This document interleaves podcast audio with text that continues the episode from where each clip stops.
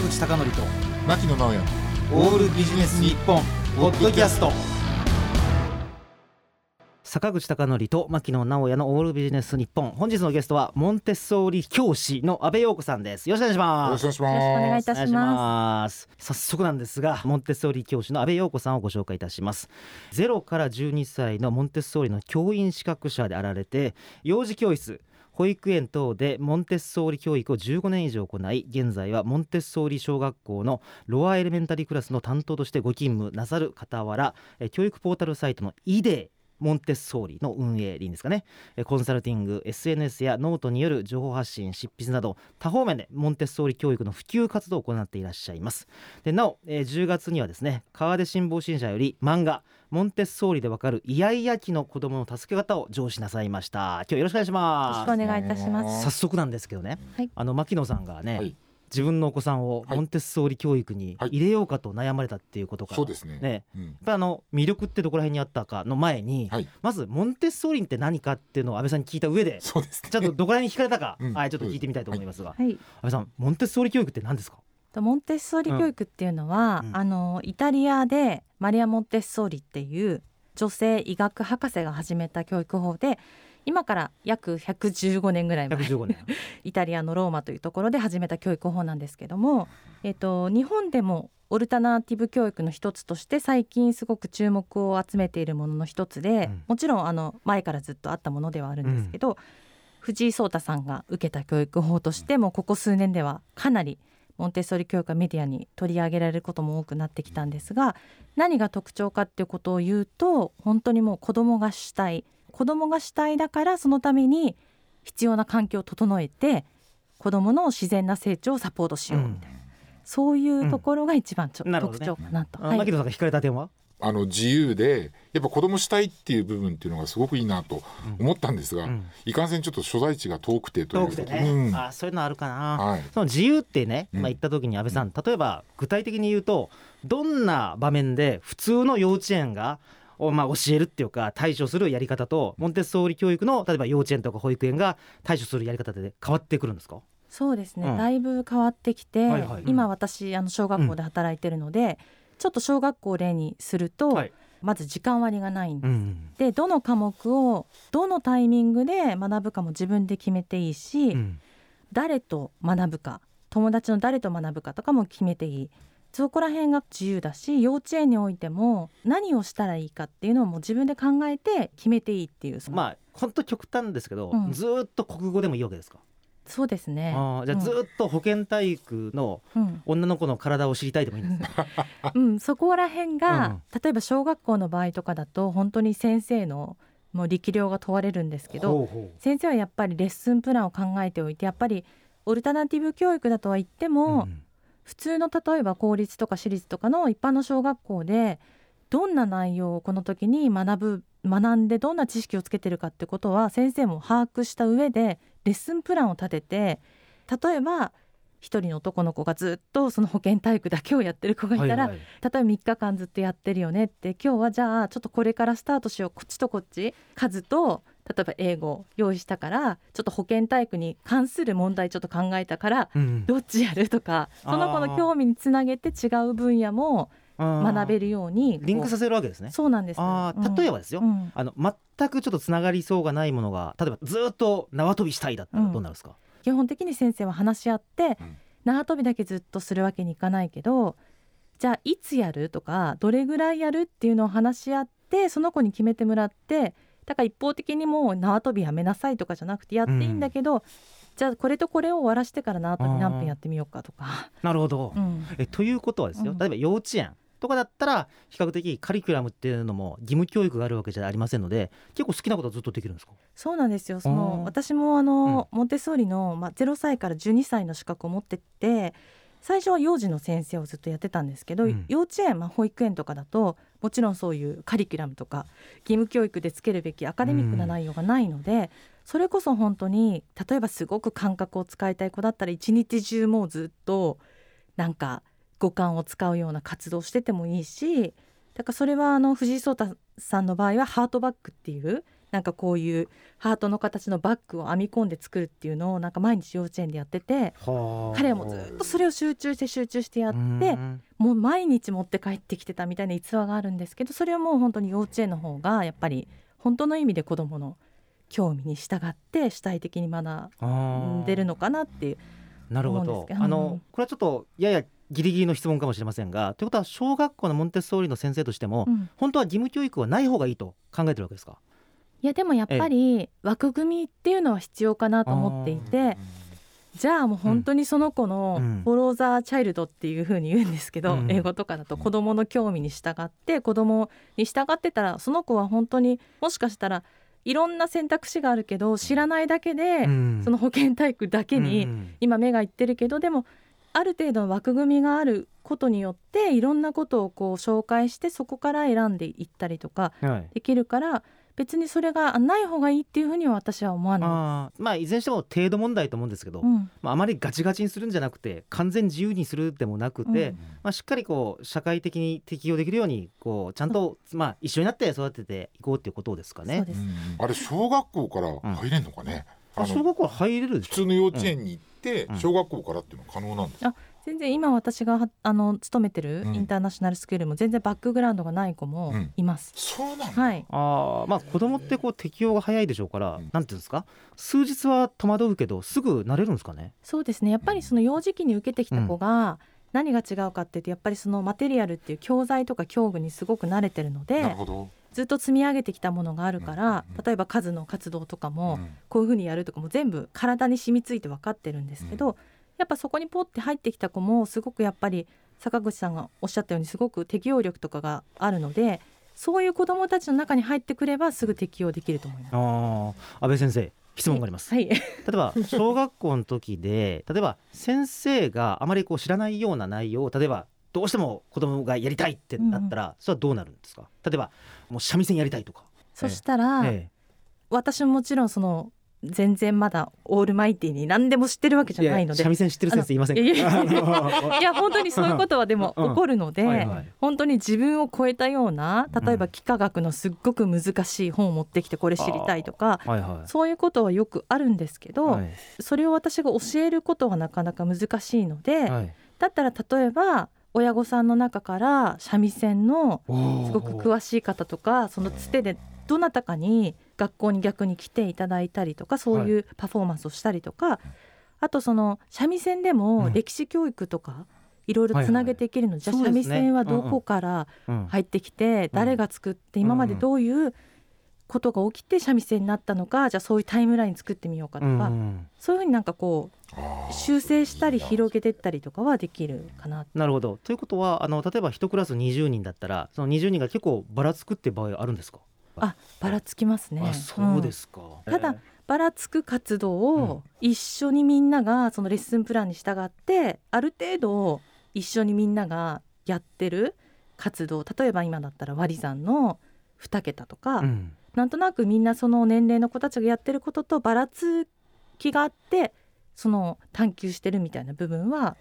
あるかもしれない。なるほど例えばその場合に例えば牧野さんの子供が例えばもうちょっと大きくなった時にある特殊な分野でなんかどうしてもなんかやりたいとか言うんだったらいいんですかね？その小学校選ぶの。そうですね。ねじゃあそういうこういろんな人がいる中でじゃあその先生っていうのはこうバランスとかそういうのを見ながらうまくこうなんていうのまあオルガナイズというかねそういうことするっていうのがやっぱり力量になるんですかね。そうですね。だからやっぱトレーニング、すごく大変でしたし。0から3歳の資格3歳から6歳の資格6歳から12歳って3つ取ったんですけど、小学校はもうなんだろう。うん、やっぱり別次元で。ちょっとイメージからすると、うん、いわゆる小学校の先生とは全然違ったスキルが求められる気がしますね。すごくね。うんそうかもしれないです、うん、あとモンテッソーリ教育においても幼児の先生が必ずしも小学校も教えたいと思うかはちょっとわからない。あ えー、でも安倍さんであってすら難しいって今コメントありましたけど、うん、ってことは先生によって相当ばらつきがあるんですか？あのトレーニングはいくつかあると思うんですけど、私が取ったのは国際モンテッソーリ協会の AMI っていうところの、えっと、ディプロマを3年かけて取ってやっぱりトレーニングはみっちりされるので、はい、ある程度そのベースの部分の例えば教育実習とかもたくさんするしそういうベースの部分の力っていうのはある程度あると思うんです。そこからをスタートとしてどこまで実践で自分を磨いていけるかみたいなのは多分一生かかってやることかなって今思ってます。ねうん、今ね牧野さん話聞いたら、うん、通常の指導要領とかを読んで、うん、黒板に書いて話すというのとはちょっと違うスキルですもんね。ねさっきあの安倍さんから資格の話が出ましたけどもあのこのモンテッソーリ教育っていうのは例えば日本で何年ぐらいなのか、まあ具体的かは分かりませんけど、どれくらいにこう導入されたりとか認知されたりとか取り入れられてきたんでしょうか？そうですね。あのモンテッソーリ教育自体が入ってきたのはもう本当1950年とか60年とかかなり前に入ってきたっていうふうに言われていてトレーニング自体が始まったのが多分1970年とかそれぐらいだと思うんです、はいはい、だから4 5 0年間ぐらいはずっと日本でトレーニングをして、ただやっぱりそこまで大変な思いをしなきゃいけないみたいなところ、まあ、いろんなトレーニングの方法とか今も柔軟になって通信とかもあったりとかオンラインになったりとかもしてるのでちょっと変わってきてはいると思うんですけど3歳から6歳がやっぱ主流なのでなかなかその前のこの本が対象になってるようなイヤイヤ期みたいな対象になってるような、その前の0歳から3歳の先生が多分次に多くって最後は小学校の先生いう。で小学校もないので 今あんまりその3つぐらいしかないのでせっかくそこまでして取っても働く場所もやっぱないからそこまでして取るっていう人はやっぱりもうかなり語学ができて、取った後に海外で就職する人とかだったらもしかしたら取ろうっていうモチベーションが、うん、あるかもしれないんですけど。なるほど。これね私あの安倍さんのご本の,、はい。えー、とあの漫画「モンテッソーリでわかるイヤイヤ期の子供の助け方」というやつを拝見したんですけどあのちょっとこうご経歴を見ると上智大学って書かれてたんでやっぱりあのこのもともとのモンテッソーリの創始者もそうだし、うん、上智もそうですけど、うん、やっぱカソリックの精神っていうところが来てるんですか、うん、そういうところも本当はマリア・モンテッソーリ自身も、あのクリスチャンだったしそこら辺の考え方は多分いろんなところに反映はされてると思うんです。そうですよね。ただそれを入れてるかどうかっていうのは、あのその部分がやっぱりすごい大事にして実践してる幼稚園もあればそういうところはやっぱ宗教性とかをなくして、うん、宗教教育的な部分はなくしちゃってるところもあるんじゃないかなって。うん、まあ、ただちょっと私が思うに、うん、まあ、比較的比較的っていうと失礼ですね、はい、結構いいなっていうか素晴らしいなと思うのはもともとこれはほら貧困の子どもとか障害を持った子どもに自尊心を与えるためにこう行われてきた教育なんで、まあ、そこら辺はこう宗教とはちょっと関係なく、まあ、いいことだと思いますけどね安倍先生質問があります。はい、いいですか、はい、これあのモンテッソーリ的な教育をやってるところも資格を取ってる人がいなかったらモンテッソーリ教育とは言わないと思っていいんですよね。いやそこら辺が、うん、実はそのモンテッソーリっていう名前を使うのも別に特に許可とかいらないので別にモンテッソーリの例えば資格を例えば全員持ってなくてもモンテッソーリってもしかしたらあ名乗ってもいいし名乗ってる可能性もあるしあるいは逆に名乗ってないだけで、うん、ほぼ実践としては近いことをやってるところもあるそうその通りです。はい、そうなの実は。私の住んでるところでも、うん、モンテッソーリっていう名前を知ってからふと自分の周りを見ると結構そういう教育してる個人経営みたいなところ結構あってあここにもあるここにもあるっていうことで私すごく残ってたんですよね。例えばね安倍さん。あすいません。大変失礼いたしました、はい、安倍先生と言った方がいいんですが、はい、例えば安倍先生に質問なんですけども先ほどから話題になっているモンテッソーリ教育をさらにちょっと具体的なこう例として考えると例えばあの歯磨きを嫌がる子供ねそしたら普通の教育ではどうでしょうか「おい見かけよ」とかね、うん、歯医者代かかるだろうとか、まあ、そんなのは言わないか、うん、しても、ね、その場合とあのモンテッソーリ教師あるいはモンテッソーリ教育の場合は例えば歯磨きを嫌がる子供ってどういうふうになんか磨かせるんですか？あの本でもちょっと漫画で紹介させていただいてる部分なんですけど、はい、歯磨きって、うん、例えばそう一つにしてもあのやっぱり子供が嫌がるっていうことは何かその原因があるから嫌がってるわけで子供ってすっごく賢い大人が思ってるよりもずっと賢い存在だっていうふうに考えるのがモンテッソリ教育の一つの見方なのでやっぱり何かしら原因があって嫌がってるだから例えば口の中に異物が入ってくることが嫌なのか急にやられるのが嫌なのかとかあと僕が好きじゃない勝手に選ばれた歯磨きを使われちゃってるのが嫌なのかとかいろいろ原因があると思うんですけど、うん、そういうことをまず観察をしてでできればその選ばせてあげるっていう選択をさせるっていうのも一つのポイントかなと思います。どっちの歯磨きにするとか誰とやるとかいつやるとか。うん、だからなんていうかまあこちら側の大人側も比較的こうなんていうかどういったですか牧野さん。時間をかけてというかそうそうそう。あのね成長しつつというか。成長といううん。余裕っていうのか自分の子供っていう目線じゃなくてちゃんと対等な人として見るっていうのがすごく重要かなっていうのは感じましたね。あのうちの子供の下の場合なんですけど、はい歯磨き嫌だと。はい、「で鬼滅の刃」かうん「呪術廻戦」の歯ブラシがあると。うん、どっちにするって言ったら両方とも外に投げたんですよ。この場合はどうしたらいいですか？ねそういうこともあるんですよ、えそれはもうあそっかえうん。嫌だねって言ってもう全部嫌なんだねっていうところを一回受け止めて,、うはい。ん、それもまあ一つの選択っていうか、あ必ずしもその本当におっしゃる通りで、あはいあの現実ってやっぱりいろいろこう予期しないことが起こるので、うんもう全部が嫌だっていう選択をする時もあるので、やっはいぱりそういう時はやっぱりあのかなり子どもの方でもストレスが溜まってたりとかもう無理やりなんかさせられるのこりごりとか思ってるところもあると思うの。嫌なんだねってもうそっかそっかっていうことで一旦受け止めてあげて、はい。でその場はちょっと無理やりその場で歯磨きをするっていう選択肢をもう大人の方でうん。諦めてで例えばでもうちょっと経ってからうがいだけでもしてみようかとかあとその歯磨きの